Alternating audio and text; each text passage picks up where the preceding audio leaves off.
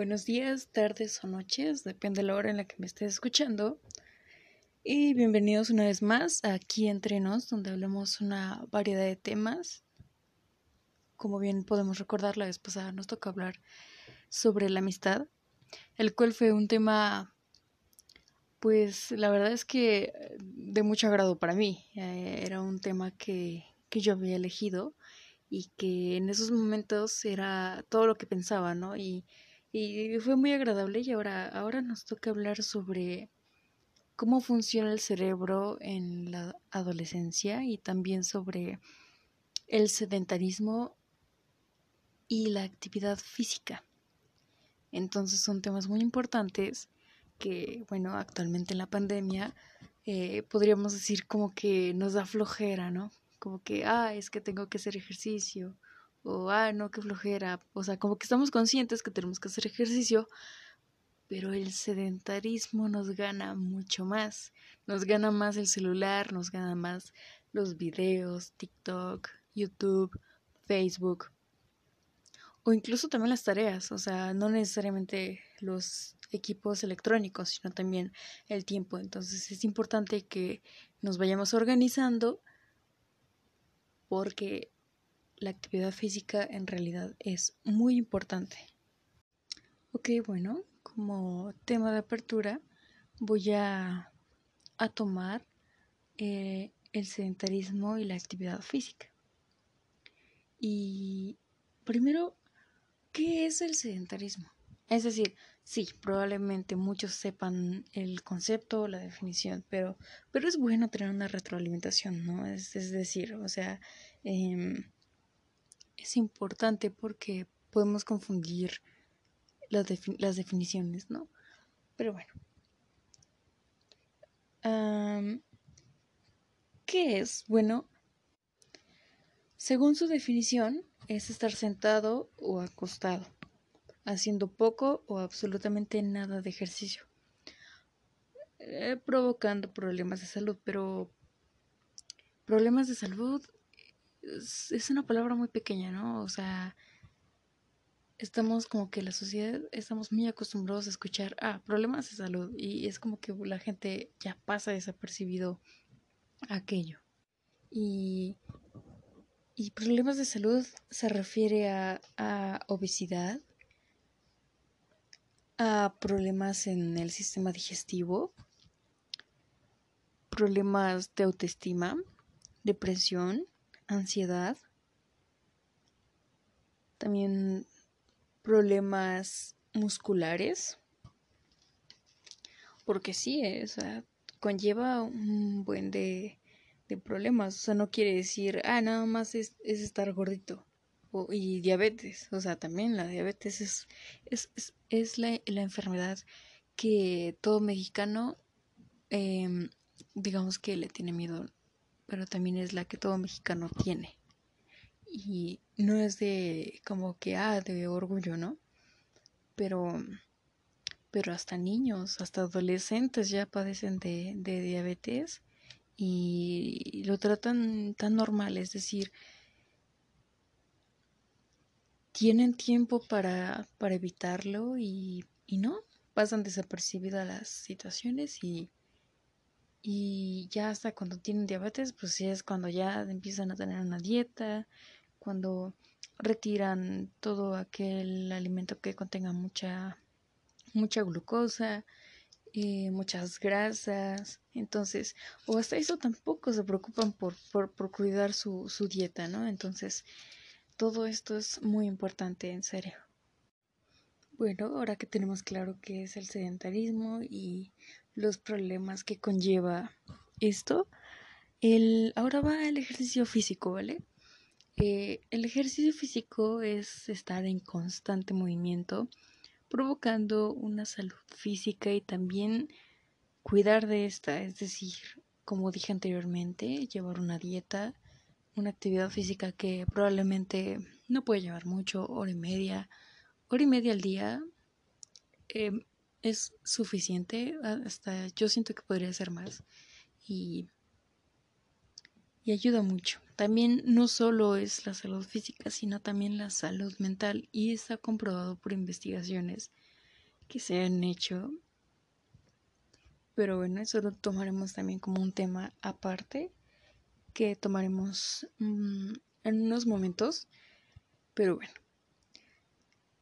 Ah, la sociedad está actualmente muy consumida por el celular, por la computadora, por las redes sociales y pasan desapercibido la salud física y mental como, como había dicho. Es decir, las personas prefieren pasar seis horas en un celular viendo nada. Es decir, ven personas que eh, tutoriales de cómo hacer un pastel, tutoriales de, no sé, cómo hacer algún aperitivo, alguna, alguna comidita por ahí. Cuando, cuando en realidad puede pasar al menos de esas seis horas, pueden pasar hora y media haciendo ejercicio. Y hacer ejercicio no significa el hecho de, ah, es que tengo que ir al gimnasio y tengo que pagar mensualidades. No. Hacer ejercicio significa que tanto puedes correr el, toda la calle y hacer un par de jumpy jacks o trotar o mover brazos. Pero el punto es quemar grasa, o sea, quemar grasa y mantenerte en forma es lo, es lo importante. También cuidar de, la dieta, como, como he estado diciendo, porque tampoco sirve de nada eh, hacer actividad física y después de esto comerte un pastelito y una, una orden de tacos y en la noche una hamburguesa. Porque todo eso que estás perdiendo en grasa, lo ganas el doble, ¿no? Entonces no tiene mucho sentido. Como dato interesante, la actividad física ayuda mucho a los trastornos mentales, es decir, no puede ayudarte como tal 100% a la, esquizofrenia, pero sí te, te la calma, te tranquiliza, porque hace que nuestros músculos, nuestro, nuestro cerebro, toda nuestra atención está fijada en, en aquellos movimientos, en aquellas acciones que, que estamos haciendo, por lo cual pasan como a, como un segundo plano, ¿no? O sea, también no solo esquizofrenia, sino también la ansiedad y la depresión. Y estos dos temas, esos dos últimos temas, que bueno, eh, son muy importantes y como sociedad huyen de estos temas. Es decir, eh, la depresión y la ansiedad son temas que como opinión personal yo creo que eh, deberían hablarse y no deberían de ocultarse y no deberían de tomarse como, ay, es que depresión, ay, no, es que no tienes nada, no. Entonces ahorita les diré porque la actividad física ayuda mucho con la ansiedad y la depresión. Después de este pequeño corte, eh, ahora sí vamos a hablar de este tema del cual me voy a, salir un poquito, pero yo creo que la verdad es que es muy importante ya que estamos hablando sobre la actividad física y también sobre la adolescencia. Y estos temas es que en verdad son muy importantes y que la gente quiere nublarlos, no porque no quiera, simplemente por miedo, porque creo que no le dan la importancia que se merecen, ¿no? Bueno, em, para la depresión y la ansiedad se debe tratar, bien sabemos, con, con algún especialista, ¿no? Con, con un psiquiatra, con un psicólogo, puede ser también con un doctor general. Y cuando uno es menor de edad puede hablar con, con, su, con su familia, ¿no? Con su tutor. Pero también el tutor tiene que estar dispuesto a escuchar y, y tratar, ¿no? Es decir, ayudar al adolescente. Porque también es como que, ay, no, tú nada más tienes la obligación de, de cumplir con la escuela. Ah, pero las relaciones sociales, esta pandemia ha afectado mucho las emociones de las personas, no solo de los adolescentes. Entonces, empezamos. Bueno, el ejercicio tiene un gran potencial, ¿saben? Es un gran potencial en el tratamiento de la depresión, ya que aumenta los niveles de endorfinas, mejora la autoestima, la planificación, ayuda a concentrarse, de hecho, mejora el humor de las personas y también ayuda con el, el contacto social, perdón. Todos estos elementos pueden favorecer a la salida de la depresión de una persona, tanto como también impedir que una persona caiga en ella. Y mira que es muy difícil, ¿eh? O sea, eh, una persona por lógica puede decir, ay, no estés triste o sal de casa, sal de tu cama.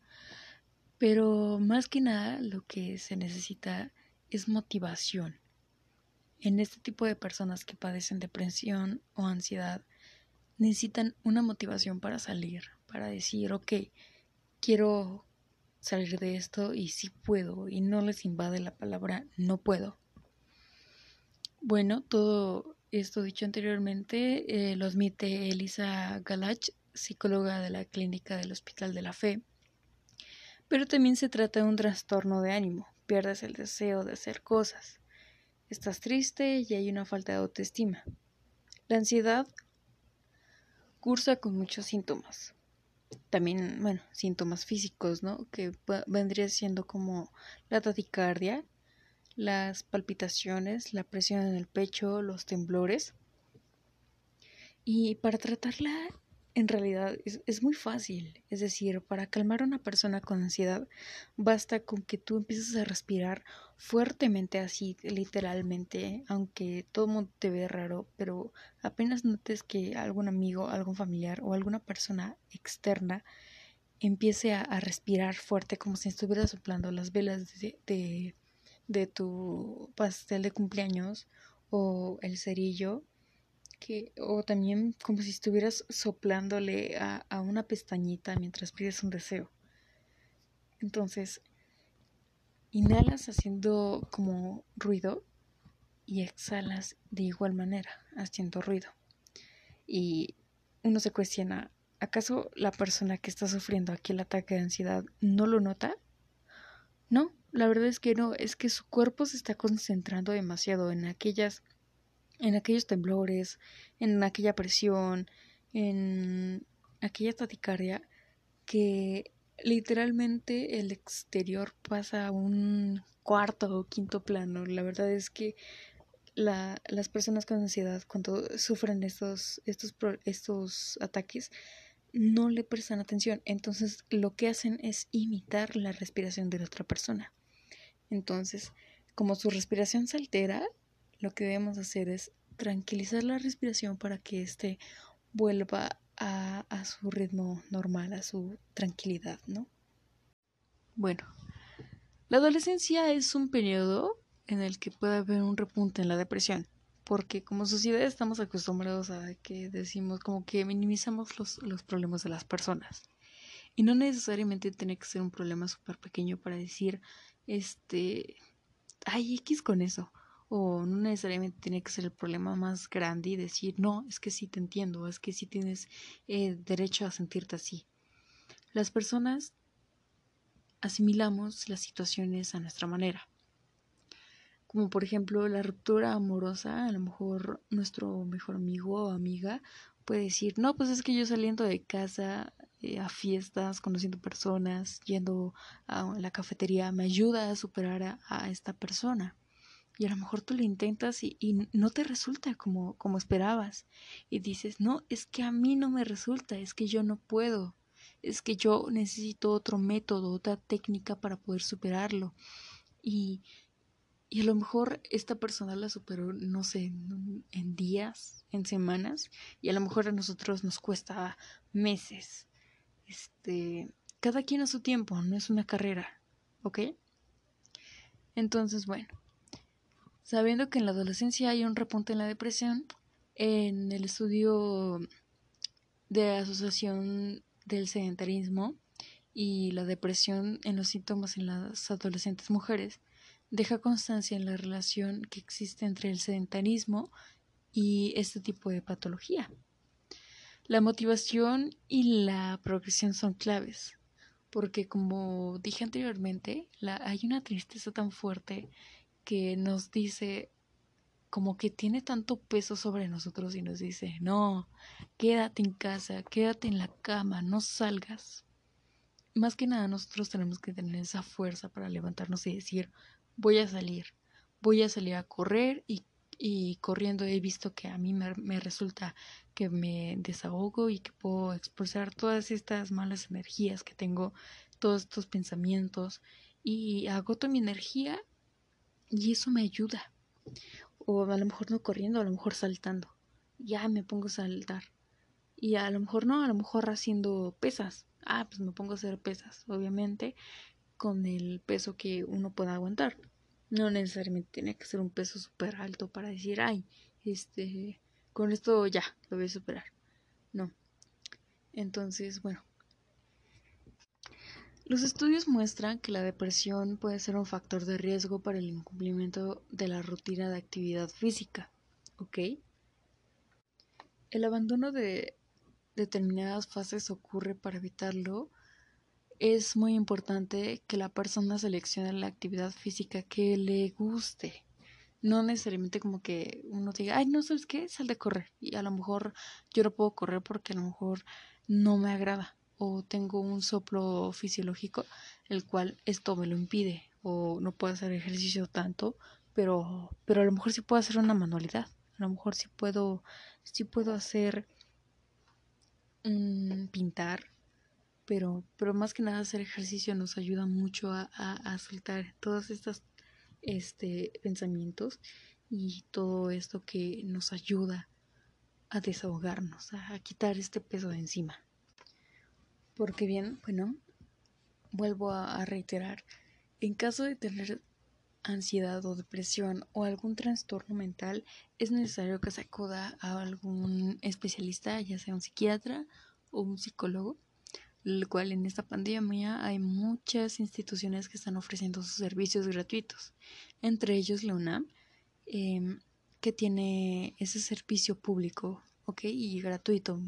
Entonces, bueno, si bien sabemos que la actividad física libera endorfinas que hacen que te sientas como mejor, ¿no? Son sustancias químicas cerebrales naturales similares al cannabis. Y yo creo que todos sabemos que es el cannabis, ¿no? El cannabis es como una especie de, de droga, ¿no? Y una de sus principales funciones de, del cannabis es ayudando a las personas con Alzheimer. Bueno, em, también con otras sustancias químicas cerebrales naturales que puedan mejorar tu sensación de bienestar. Despeja tu mente. El ejercicio hace que despejes tu mente, que puedas alejarte de todo este ciclo de pensamientos que te atormentan, todos estos pensamientos negativos que te impiden avanzar. Te ayuda a ganar confianza y tienes más interacción social, es decir, puedes ir corriendo y probablemente te detienes a anudarte los, los cordones del, del zapato y a lo mejor eh, a alguien se, se, le caen las llaves, ah, y pues se las das, ¿no? Y ya socializas y hablan y, y, y, conocer personas es parte del ser humano. Y es algo que fue, se nos fue arrebatado gracias a la pandemia porque el ser humano socializa que vas saliendo y que sales a comprar el desayuno y ya, socializaste con la señora, le compraste, hablaron y sigues caminando y que convives con los del transporte público o probablemente vas en el carro y, y, te, y te detienes, ¿no? Ya llegas a tu trabajo o a la escuela y empiezas a socializar con tus conocidos, tus amigos, con, con gente que probablemente tampoco conoces. Entonces, interactuar con personas también nos ayuda mucho con lo que es la depresión porque nos hace sentir mejor. Entonces, fuera de, de, este tema que creo que me extendí de más, este, en, la actividad física, la ansiedad y la depresión, yo digo es un tema muy importante y que el sedentarismo no tiene que tiene que quitarse de esta de este parte de esta parte no porque porque si si vieron es el sedentarismo bueno la actividad física en, en estos problemas de trastornos mentales ayudan mucho. Y no solo con un especialista, sino que nos puede ayudar a como un antidepresivo y a evitar decisiones que probablemente después puedan dañar a otras personas. Bueno, otro de los beneficios es la buena postura corporal. Si bien recordamos, o sea, no sé si en algún momento les llegó a observar aquella, aquella imagen con el símbolo de Facebook, donde mostraba en vez de la, de la letra F a una persona encorvada viendo el celular y esta formaba la letra F. No nos cuesta nada ocupar 10, 15 minutos de nuestro, de nuestro día para hacer una, alguna actividad para la postura, porque la postura, si no es corregida o si no es tratada, puede tener muchos problemas, muchas repercusiones en un futuro. Y, y es un problema porque dañamos eh, lo que vendría siendo nuestra columna y también hablando pues de otros este, aspectos, el sistema digestivo también puede ser afectado en el sedentarismo porque nuestro cuerpo gracias a la actividad física y al tomar constantemente entre litro y medio de agua potable natural, hace que, que se drene nuestro sistema digestivo. ¿Me, me doy a entender? Es decir, como que nuestro cuerpo procesa todos estos alimentos y dice, ay, esto sí me sirve, esto me sirve para la glucosa, esto me sirve para la energía, esto me sirve para, para eh, masa muscular, esto, ah, esto le sirve para la vista, esto, esto le sirve para, para el sistema muscular, el sistema óseo, eh, esto me sirve para el cerebrito, para el aparato reproductor. Entonces, subdivide nuestros alimentos y las vitaminas van a todo lo que vendría siendo nuestro cuerpo, todo nuestro, todos nuestros sistemas.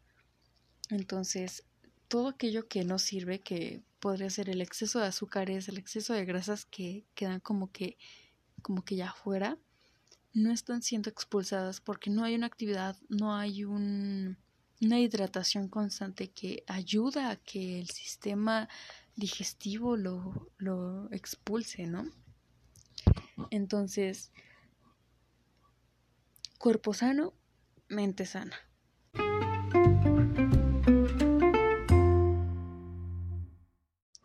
Y ya para finalizar, la función del cerebro en los adolescentes, ¿vale? Me parece un tema también muy interesante porque tiene que ver mucho con lo que hablamos anteriormente, ¿no?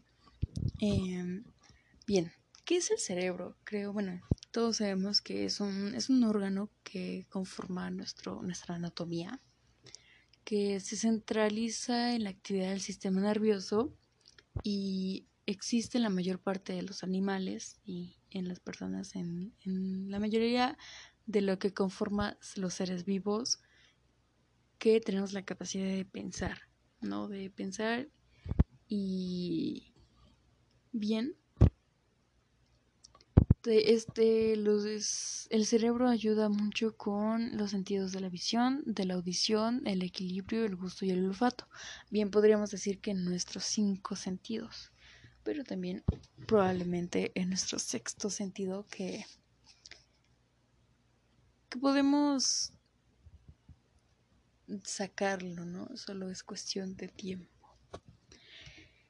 El cerebro, em, digamos que tiene como fases, ¿no? En, en la adolescencia tiene ciertas funciones, ¿no? Una de las primeras funciones es que alcanza su mayor tamaño en la adolescencia temprana.